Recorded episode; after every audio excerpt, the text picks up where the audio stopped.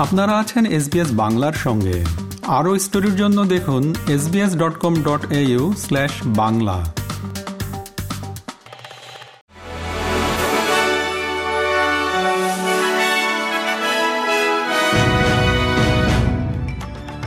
SBS Bangla. আজকের শীর্ষ খবরে সবাইকে আমন্ত্রণ জানাচ্ছি, আমি শিকদার তাহের আহমদ। আজ সোমবার তেইশে অক্টোবর দু হাজার তেইশ সাল। প্রথমে অস্ট্রেলিয়ার খবর। চার দিনের সফরে যুক্তরাষ্ট্রে যাচ্ছেন প্রধানমন্ত্রী অ্যান্থনি অ্যালবানিজি দু হাজার বাইশ সালে নির্বাচনে জেতার পর যুক্তরাষ্ট্রের প্রেসিডেন্ট জো বাইডেনের সঙ্গে এটা তার নবম বৈঠক। আর ইন্দো প্যাসিফিক অঞ্চলের দিকে মনোনিবেশ করার জন্য মিস্টার বাইডেনকে অনুরোধ করতে আগ্রহী মিস্টার অ্যালবানিজি কারণ হামাস এবং ইসরায়েলের মাঝে যুদ্ধের তীব্রতা বাড়ছে। এদিকে চীনের প্রেসিডেন্ট শি জিনপিং এর সঙ্গে দেখা করতে এবছরের নভেম্বরে চীনে যাওয়ার ঘোষণা দিয়েছেন প্রধানমন্ত্রী অ্যান্থনি অ্যালবেনিজি সাত বছরের মধ্যে এটাই হবে অস্ট্রেলিয়ান কোনো প্রধানমন্ত্রীর জন্য প্রথম চীন সফর। জব স্ক্যাম থেকে সাবধান হওয়ার জন্য সতর্ক করা হচ্ছে অস্ট্রেলিয়ানদেরকে। এবছরের জানুয়ারি থেকে এ কারণে ক্ষতি হয়েছে প্রায় ২০ million dollar. Financial minister Stephen Jones বলেন, ন্যাশনাল এন্টি স্ক্যাম সেন্টারের রিপোর্ট অনুসারে দুহাজার তেইশ সালে এমপ্লয়মেন্ট স্ক্যাম বৃদ্ধি পেয়েছে সাতশো চল্লিশ শতাংশেরও বেশি।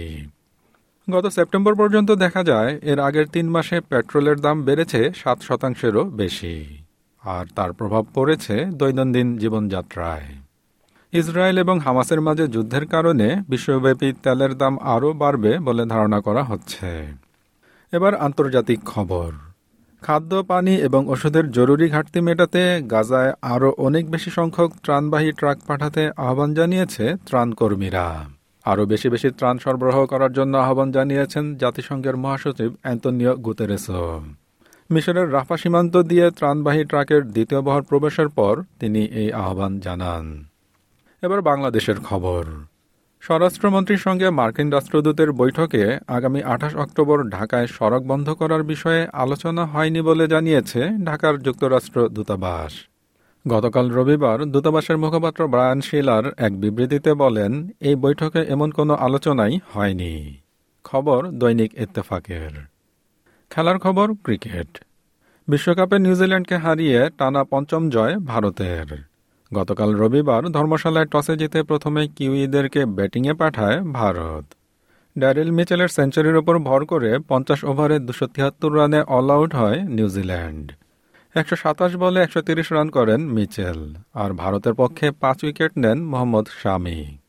জবাবে বারো বল বাকি থাকতে চার উইকেট হাতে রেখে জয় তুলে নেয় ভারত। একশো চার বলে পঁচানব্বই রান করেন কোহলি।